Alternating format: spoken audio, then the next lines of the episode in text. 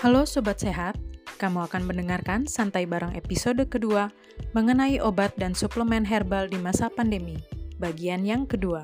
Selamat mendengarkan.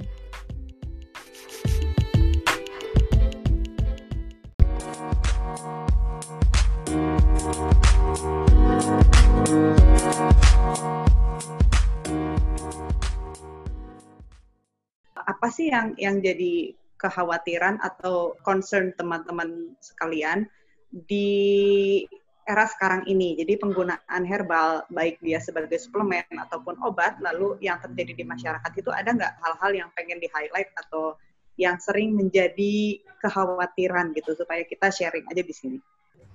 Baik, tadi eh, saya sempat mengatakan terkait dengan homeostasis tubuh ya. Jadi pada dasarnya tubuh kita itu tadi sudah diciptakan sempurna. Sehingga kalau memang tubuh kita sudah dalam kondisi yang sehat, maka yang perlu kita lakukan adalah tinggal menjaga. Menjaga itu bukan berarti kita harus selalu mengkonsumsi suplemen, konsumsi herbal dan sebagainya gitu. Menjaga itu bisa dengan cara-cara yang lain, misalkan ya, e, untuk menjaga kita dari COVID-19 ini ya, yang si e, infeksi virus ini, maka ya salah satunya adalah pola hidup kita misalkan jangan terlalu makan berlebih gitu ya. Karena kelebihan makan juga ini akan bermasalah bagi uh, homeostasis kita. Kemudian juga terkait dengan imunitas kita harus ditingkatkan terus misalkan ada yang mengatakan seperti itu. Ini juga kan menjadi bermasalah. Ada yang menyarankan kita gunakan, eh, mohon maaf ya, Pilantus niruri ini kan memang sudah menjadi fitofarmaka. Nah nanti jelaskan ya nih, ini fitofarmakanya. Jadi jadi jadi pertama. Cuman kan ada satu informasi mengatakan bahwa hati-hati loh ketika Anda mengkonsumsi pilantus nuri terlalu berlebihan bahkan keseringan itu ada namanya virus Epstein-Barr gitu ya. Jadi si virus Epstein-Barr ini justru nanti akan memicu munculnya kanker. Nah, ini virus ini di, dirangsang oleh adanya senyawa-senyawa Epstein-Barr yang ada di pilantus niruri. Pada dasarnya adalah kalau tubuh kita sedang kondisi sehat, maka sehatkan pikiran kita, tetap jaga pikiran kita untuk tetap sehat. Jadi kalau kita terlalu banyak khawatir, aduh, saya kalau keluar sedikit aja takutnya virusnya nempel langsung nih. Masalah ini. Ah udah, itu pikirnya udah terganggu, stresnya terjadi, imunitas turun. Tapi ketika kita merasa saya insya Allah kuat kok, saya sehat, insya Allah nggak masalah gitu ya. Nah makanya ketika prinsip itu di kita jaga gitu ya, maka tubuh kita dengan otomatis dia akan akan mendukung apa yang yang kita bayangkan sehingga kita akan tetap homeostasisnya terjaga. Dan kita tidak perlu lagi harus bersiap misalkan siapin jahe 10 kilo siapin ini eh, yang nantinya kalau sakit langsung minum itu. Enggak juga seperti itu. Mungkin itu ya. Jadi kalau misalkan kita itu dalam kondisi homeostasis ya benar ya jadi Betul. dalam kondisi homeostasis itu sebenarnya tidak perlu banyak mengkonsumsi suplemen juga gitu baik herbal maupun non herbal. Hanya perlu menjaga uh, pola hidup dan gaya hidup yang baik sebenarnya. Itu kan karena dengan demikian maka semua sistem tubuh itu berjalan dengan baik. Malah kalau dikasih suplemen tertentu yang memang di, diembel-embeli uh, anti. meningkatkan daya tahan tubuh atau antioksidan itu bisa jadi malah backfire jadi malah berefek yang tidak baik ke kita antara dia memberikan infeksi virus baru atau hiperaktif uh, imunitas dan lain-lain. Betul. Jadi okay. itu yang seimbang itu kan tidak kelebihan tidak kekurangan itu aja. Tubuh Enggak, kita silakan. Kekurangan masalah. Ibu Rani dulu deh. Oke, okay, ini pertanyaan masih terkait kekhawatiran nih atau masih tadi terkait definisi suplemen? Pertanyaannya gini Bu, kalau misalkan sekarang nih di zaman COVID sekarang, ada nggak kekhawatiran yang pengen diluruskan atau pengen di pengen dibahas sekarang untuk meluruskan persepsi orang-orang yang memang sekarang belum belum tahu aja gitu, kurang informasi. Nah ini kita kita kita coba luruskan apa yang apa yang mereka pikir uh, abu-abu gitu. Mangga silakan. Ini kembali ke bahasan para narasumber dan moderator aja tadi yang dibilang berpaling ya. Kita bilang berpaling dari obat konvensional ke obat herbal.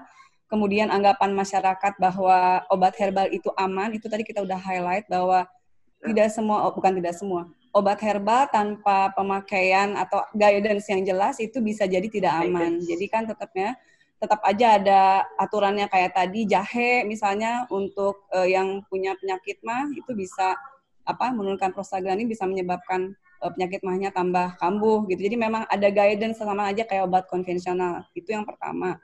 Uh, jadi dibilang 100% aman ya enggak juga gitu. Jadi kita juga harus tahu, kita juga harus baca uh, obat herbal ini apa gitu uh, apa ya precautionnya apa ya kehati-hatiannya apa kita harus baca gitu jadi jangan digeneralisir semua uh -uh.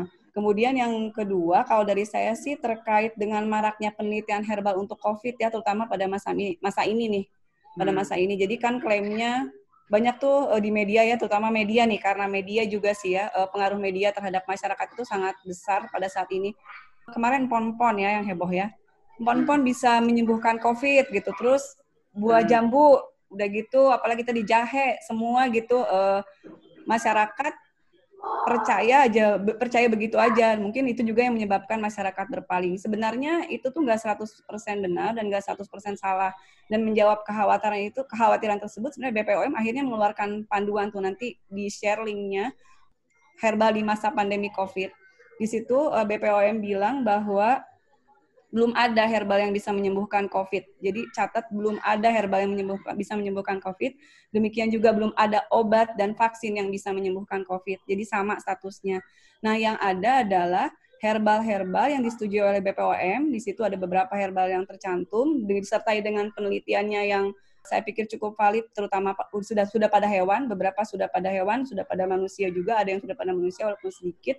Itu adalah e, disebutkan dia bisa meningkatkan imunitas. Jadi lebih ke arah meningkatkan imunitas dari penjagaan, penjagaan dari masyarakat gitu. Jadi beberapa herbal yang disebutkan tadi sebenarnya punya efek imunostimulan atau maksudnya menjaga e, meningkatkan sistem imun. Yang lain yang yang jadi concern juga yang lainnya adalah karena COVID-19 ini kebanyakan pasien kolaps atau meninggal karena badai sitokin. BPOM juga menampilkan data-data tentang antiinflamasi ya. Badai sitokin ini kan menyebabkan inflamasi berat sehingga menyebabkan uh, kegagalan organ, kegagalan fungsi organ, maka di situ juga BPOM menampilkan beberapa data dari herbal-herbal tersebut terkait antiinflamasinya. Dan herbal-herbal yang tadi disebutkan memang punya efek antiinflamasi, tapi catat itu bukan obat itu bukan obat dan bukan menyembuhkan. Jadi disebutkan saja uh, di sumbernya itu untuk uh, meningkatkan imunitas, menjaga inflamasi ya, uh, mengurangi inflamasi, terus sebagai antioksidan. Jadi lebih ke arah apa ya? Ya menjaga kesehatan aja itu sih. Dan Motif yang satu ya, lagi, ya betul promotif ya, lebih ke arah promotif, betul promotif preventif lah ya, bukan ya, kuratif untuk COVID nih ya. terutama kasusnya. Tadi juga Kang Indra udah jelasin, nggak hmm. bisa chest plank nih kalau herbal gitu kan. Bisa untuk promotif preventif. Mungkin harus dilakukan penelitian juga. Kalau pengen ke depannya pengen tahu bahwa orang-orang yang makan misalnya makan uh, pon-pon tadi misalnya kunyit atau jahe dan lain-lain secara teratur penceg apa daya tahan tubuhnya terhadap covid kayak gimana itu harus ada penelitian lebih lanjut lah. Jadi kalau dibilang obat nggak nggak bisa dibilang obat. Terus yang berikutnya satu lagi aja saya sih ingin masyarakat juga kita semua sih sama-sama kalau ada orang yang ini loh bisa menyembuhkan COVID terutama terkait pandemi ya dibaca lagi penelitiannya kayak apa di mana penelitiannya? Karena yang terbaru nanti juga mungkin Kang uh, Indra Teh Rika mau jelasin tentang Deksa ya di ujung-ujung Deksa Metasonnya karena lagi heboh juga. Dan ini terkait sedikit aja ya sedikit. Ya. Nanti mereka berdua yang lebih ini uh, dibaca dibaca dulu penelitiannya di mana. Sudah di mana gitu. Jangan sampai tak termakan ini media sih sebenarnya. Termakan informasi dari media yang overclaim kadang-kadang gitu. Bisa menyembuhkan COVID obat COVID. Padahal penelitiannya baru di Inggris. Masih mending penelitian di hewan ya. Penelitiannya baru di in silico. In silico itu di komputer ya teman-temannya. Jadi masih oh. baru kayak oh. interaksi kimia antara senyawanya dengan misalnya virus uh, protein dari virusnya. Jadi ba baru kayak gitu. Memang dia ada potensi tapi masih jauh tuh perjalanan dia untuk bisa diklaim sebagai anti covid. Nanti mungkin uh, Kang Indra Materika bisa jelasin apa aja sih tahapan uji untuk kita bisa menyebutkan suatu herbal itu bisa diklaim sebagai obat herbal gitu. Silakan. Baik, uh, Bu Rika dulu barangkali, lalu ada pertanyaan yang sudah mulai masuk. uh, tadi terkait dengan highlight ya, beberapa keyword sebetulnya sudah muncul ya. Yang pertama tadi sering kita dengar bahwa obat tradisional itu tanpa efek samping. Nah, jelas ya tadi dari penuturannya sudah clear sekali dari uh, Indra sama Rani Kemudian yang kedua, kalau kita lihat kesalahan informasi yang paling cepat beredar di masyarakat itu adalah informasi seputar kesehatan. Ya mungkin dalam satu waktu kita sering banget tuh dapat WA misalnya ini daun ini digunakan atau berhasiat untuk apa-apa-apa-apa gitu ya. Ujung-ujungnya viralkan gitu ya. Nah, mungkin sangat sering kita dapat dapat uh, broadcast broadcast atau berita-berita seperti itu gitu ya. Uh, termasuk belakangan ini kita juga mendapatkan berita-berita seputar obat bahan alam yang diklaim bisa mengobati COVID gitu ya. Nah, uh, highlight saya di sini mungkin tadi senada juga dengan uh, Rani ya, bahwa dalam kaitannya dengan obat tradisional ini sering kali kita melihat ada overclaim atau ada, ada uh, klaim yang terlalu berlebihan gitu ya. Mungkin juga kita cukup sering juga dengar misalnya, uh, oh ini ada obat herbal nih, obatnya bisa dipakai untuk macam-macam penyakit gitu kan itu sudah sudah klaim yang berlebihan gitu. Sedangkan kalau kita lihat dari kajian-kajian atau penelitian-penelitian yang dilakukan, satu obat termasuk di dalamnya obat tradisional kita uji diuji itu tidak langsung terhadap berbagai macam penyakit gitu ya. Tapi terhadap efek ini gimana hasilnya gitu. Nah, dan itu untuk efek untuk efek A itu pasti dosisnya berapa gitu ya ketika diuji lagi untuk efek yang lain mungkin juga ada gitu bisa berefek untuk penyakit yang lain tapi dosisnya belum tentu sama dengan yang uh, yang sebelumnya gitu, atau dengan uh, efek yang A tadi gitu. Nah, itu mungkin juga yang perlu jadi catatan untuk atau jadi jadi highlight kita sama-sama ya bahwa sering kali kita di masyarakat juga menemukan informasi-informasi klaim yang terlalu berlebihan dari obat bahan alam. Tadi udah dikatakan tanpa efek samping, terus dikatakan juga klaimnya mengobati segala macam penyakit gitu ya. Itu udah udah bisa dikatakan obat dewa gitu ya. Jadi menjadi obat, obat tradisional itu obat dewa gitu. Bisa untuk macam-macam aman tanpa efek samping itu nah kemudian menyambung dengan uh, tadi kenapa sih kita concern dengan klaim ya? Karena sebetulnya ketika bicara obat maka ada tiga uh, kriteria yang harus dipenuhi uh, dari obat yang pertama keamanan. Ya, ini betul-betul harus dijamin oleh para penemu ya dimulai dari eh, para penemunya uh, sampai apa industri yang mengembangkan obat obat itu menjadi suatu produk. Kemudian khasiat itu juga harus dijamin ada data-data yang mendukung. Kalau tadi dikatakan obat tradisional dalam salah satu pengembangannya jamu tadi dasar awalnya adalah penggunaan secara turun temurun itu ada datanya di mana sih digunakan secara turun uh, turun temurun di daerah mana gitu ya. Jadi itu terus dikatakan turun temurun minimal tiga generasi. Kemudian kalau misalnya masuk ke level berikutnya untuk membuktikan klaim tra uh, secara tradisional tadi secara turun temurun kita lakukan pengujian. Tadi mungkin Rani sudah menyinggung uh, juga terkait dengan itu ya. Mungkin biar uh, lebih jelas kenapa sih kalau misalnya ada yang sudah mengklaim berhasil menemukan obat COVID gitu ya dari bahan alam, kenapa sih kita melihat itu apa ya? Mungkin kalau dibilang terlalu terburu-buru ya terlalu terburu-buru juga ya, karena ini uh, mungkin gambaran yang bisa saya sampaikan di sini ya. Jadi yang diuji di sini adalah kurkumin ini yang diujinya sudah senyawa tunggal dari kucit ya yang diuji di sini. Nah, kalau kita lihat rangkaian uji apa sih yang perlu kita lakukan untuk membuktikan klaim khasiat yang sudah diakui secara turun-temurun itu. Yang pertama, kita bisa melakukan pendekatan pengujian dengan teknik komputasi tadi yang uh, Rani sampaikan. Hanya di sini kalau untuk teknik komputasi kita tidak bisa menguji ekstrak karena kalau ekstrak itu kan komponennya banyak sekali. Sedangkan kalau pakai komputasi kita harus menentukan dulu target kerjanya dia ke atau berikatannya dia di mana sih gitu sehingga tidak bisa kita menjadikan ekstrak sebagai uh, subjek ujinya. Jadi di sini untuk in silico atau untuk komputasi dilakukan untuk senyawa-senyawa tunggal. Kemudian selain in silico atau dengan komputasi, uji selanjutnya untuk memastikan klaim uh, tradisional tadi adalah uji in vitro. Nah, uji in vitro ini uji yang dilakukan di luar tubuh makhluk hidup. Ya.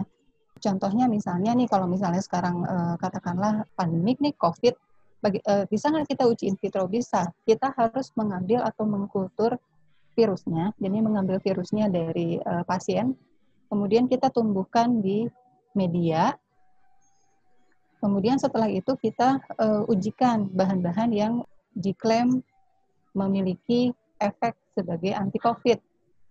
Gitu. Tapi tentunya kalau untuk virus ini kita tidak bisa lakukan sembarangan ya, ada tempat yang khusus karena ini kan sangat menginfeksi kuat ya, jadi tidak bisa dilakukan sembarangan. Bahkan di lab di kampus pun mungkin tidak semuanya punya fasilitas itu. Nah, uji in vitro ini tentunya beda dengan uji yang selanjutnya, uji in vivo. Uji in vivo ini sudah masuk ke pengujian terhadap hewan uji. Kenapa perlu dilakukan pengujian terhadap hewan uji? Ini pendekatan awal sebelum dilakukan pengujian terhadap manusia sebagai end user dari obat ini, sebagai pengguna akhir dari obat ini. Nah, kalau in vitro tadi kan di luar sel ya. Ketika di luar sel mungkin dia aktif. Ketika di luar tubuh mungkin dia aktif terhadap COVID-nya. Tapi begitu kita konsumsi, kita minum obatnya, belum tentu dia aktif. Kenapa uh, belum tentu uh, belum tentu uh, aktif? Karena dia masuk ke dalam sistem metabolisme tubuh. Ya, katakanlah misalnya senyawa A atau obat A yang diklaim mengandung uh, yang diklaim mengobati COVID tadi misalnya.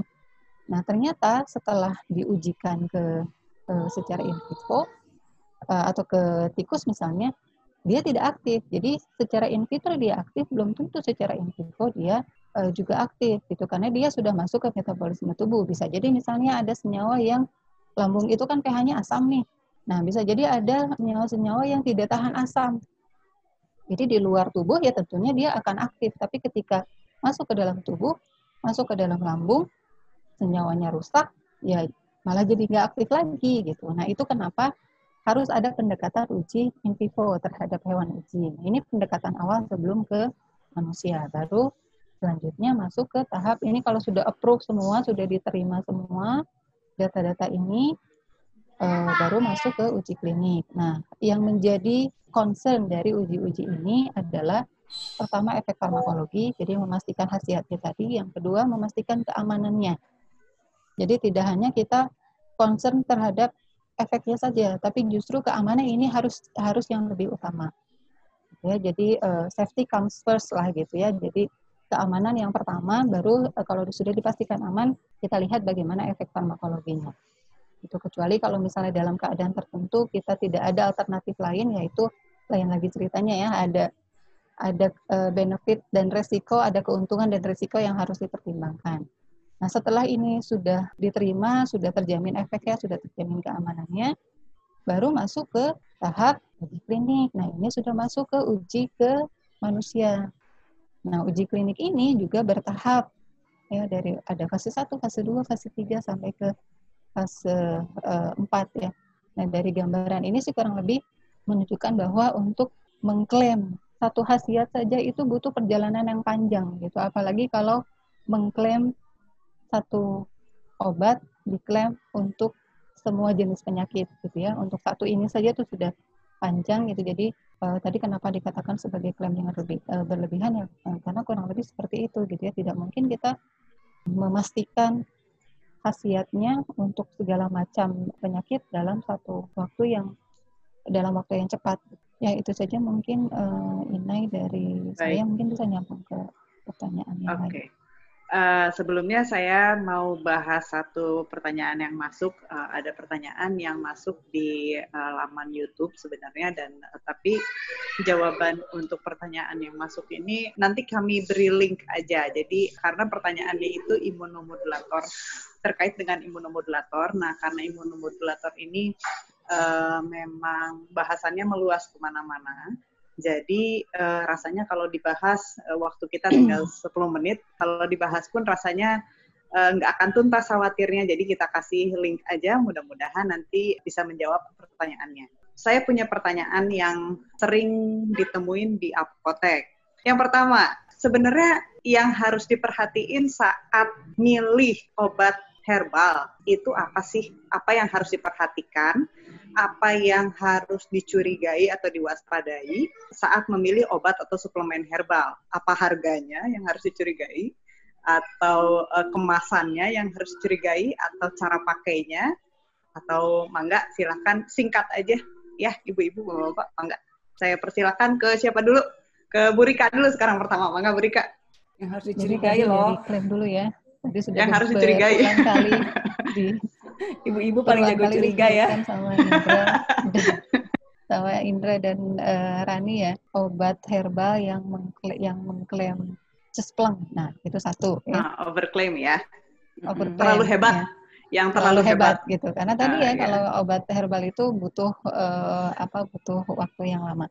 Kemudian hmm. yang kedua, sebetulnya ada ada penanda ya suatu obat herbal hmm. itu terregistrasi. Kalau nah. terregistrasi itu kan dia, dia artinya terdaftar di yeah. Badan POM. Badan POM. Jadi resmi lah, resmi ya, sudah dijamin lah gitu ya. Tadi kalau bicara keamanan, bicara khasiat, bicara mutu gitu, sudah sudah lebih bisa terjamin. Itu yang yang kedua yang bisa dilihat ya, apakah ada nomor registrasinya atau tidak. Gitu. Nah kalau di uh, untuk tadi obat yang cespleng kalau di lab mungkin bisa diuji ya, diuji pakai hmm. HPLC, diuji pakai uh, eh, TLC densitometri. Tapi kan kalau di apotek tuh nggak mungkin ya. Nah Tuh, yang paling ada. mungkin uh, harus punya HPLC di apotek kan nggak mungkin ya. HPLC uh, juga lama. Burika, mohon maaf, alat cepat, alat tes. HPLC itu cepat dan sejenis apa? Dilakukan, apalagi sekarang informasi sudah dalam genggaman ya. Uh, itu kita bisa mudah ngecek ke situsnya Badan POM. Ya, jadi yeah. badan, badan POM itu sebetulnya punya uh, ada linknya mungkin Bu Rika? Ya nanti uh, uh, enggak, enggak usah link pun. Yang lebih gampang adalah di Google aja. Jadi uh, cara cek, ya serius ini yang ini yeah. yang saya lakuin di apotek adalah saya selalu Google nomor registrasi obat. Nah, nanti ada hmm. link BPOM-nya dan nanti tinggal dia punya pilihan masukkan nama produknya hmm. atau nomor registrasinya atau hmm. rasanya sih produsennya kalau nggak salah. Nah, ini ya. Itu. Jadi nah, bisa ini saya tampilkan bisa, nih Nah, ya ini. Ini Jadi nanti bisa sini, dicari. Kalau kita sebenarnya mudah sih ini ya bisa masukkan nomor registrasinya bisa, bisa masukkan hmm. nama produknya juga bisa gitu ya. Hmm. Ya, Maraknya, itu ada banyak komposisinya ternyata. bisa dimasukkan ke sini. Nanti kita bisa dapat okay. informasinya di sini. Sudah Siap. terregistrasi atau Lalu, belum? Kalau misalnya sudah, nanti ada nomor registrasi cocokkan dengan yang ada yang di tangan kita. Karena bisa jadi kan sering beda itu. Apa, ya. Makanya. Cocokkan nomor registrasi yang ada di yang sudah jelas uh, nomor registrasi dari Badan POM ini dengan yang ada di produk. Hmm. Itu jangan cuma lihat oh ada ya udah gitu, tapi belum tentu kan yang kita punya yang kita dapat itu uh, asli gitu. Betul ya. Uh, jadi okay. satu bisa dilihat di sini. Kemudian terkait dengan obat yang suka ditambahin obat-obat konvensional kimia. gitu ya, obat-obat kimia gitu. Misalnya ditambah paracetamol, ditambah asam efenamat atau ditambah fenilbutason atau ditambah yang lain, ini juga sebetulnya kita bisa cek di sini. Uh, ada uh, banyak press release yang dikeluarkan oleh Badan POM. Ini contohnya press release hasil temuan di hasil temuan di Pangkal Pinang misalnya. Nah, Badan POM itu biasanya rutin, bahkan ada satu uh, kalau dicoba dilihat di bagian yang lain ya, mungkin nanti bisa di di bagian search ini bisa dicari daftar obat yang mengandung PKO. Nanti bisa keluar hasil investigasi atau hasil sidak dari Badan POM obat-obat uh, bahan alam jamu atau yang mengklaim obat apa OHT misalnya gitu bisa jadi ya. Itu ada press release-nya. Produk yang di pasaran bermerek ini mengandung uh, bahan kimia obat fenilbutason misalnya. Nah, uh, ini sebetulnya yang bisa kita lakukan ya yang paling mudah gitu karena kalau harus mengecek ke lab itu tentunya tidak tidak memungkinkan. Mungkin dari saya itu diperkuik ya Pak Indra sama Bu Rani. Saya punya pertanyaannya dua lagi soalnya. sorry banget, sorry. ya dari saya. Mangga, mangga silakan Pak, Pak Indra terkait dengan pemilihan obat tradisional itu kan ada tiga ya di jamu, OHT, fitofarmaka. Tadi sudah dijelaskan oleh Bu Rika sebenarnya terkait dengan jamu apa, OHT apa, fitofarmaka apa. Itu ada pilihan dan itu sudah teruji gitu ya. Artinya sudah teruji itu dalam hal keamanan, insya Allah itu akan jauh lebih aman. Nah, kedua tadi saya mengulang kembali ya dari Terika, hindari obat-obat yang cespleng. Misalkan hmm. Anda misalkan eh, pegelinu dapat jamu minum sesaat atau lima menit kemudian langsung sembuh Enak. pasti hmm. pasti palsu itu yang terakhir beli di tempat resmi ya kalau tempat resmi itunya pastinya ya. Uh, karena tempat distrib obat itu kan ada distribusi khusus. Jadi dari PBF, eh, dari pabrik ke PBF, kemudian nanti ke apotek dan ke rumah sakit dan sebagainya. Jadi ada distribusi khususnya dan itu tidak boleh keluar dari situ, gitu ya. Nah, aturannya dan ketika memang kita beli di tempat resmi, minimal kecemasan kita terkait dengan obat palsu atau jamu palsu itu terhindar. Itu mungkin ya sedikit tambahannya. Uh, dari Ibu Rani ada yang mau ditambahkan? Terima kasih telah mendengarkan bagian kedua dari episode ini. Sobat Sehat dapat langsung menyimak bagian selanjutnya.